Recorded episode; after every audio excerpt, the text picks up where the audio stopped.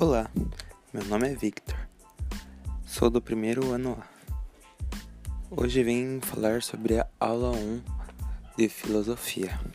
Pela onde eu entendi assistindo os vídeos, é que o nascimento da filosofia se deu através da compreensão do mundo, a partir de fundamentos baseados na racionalidades, na lógica e não nos mitos.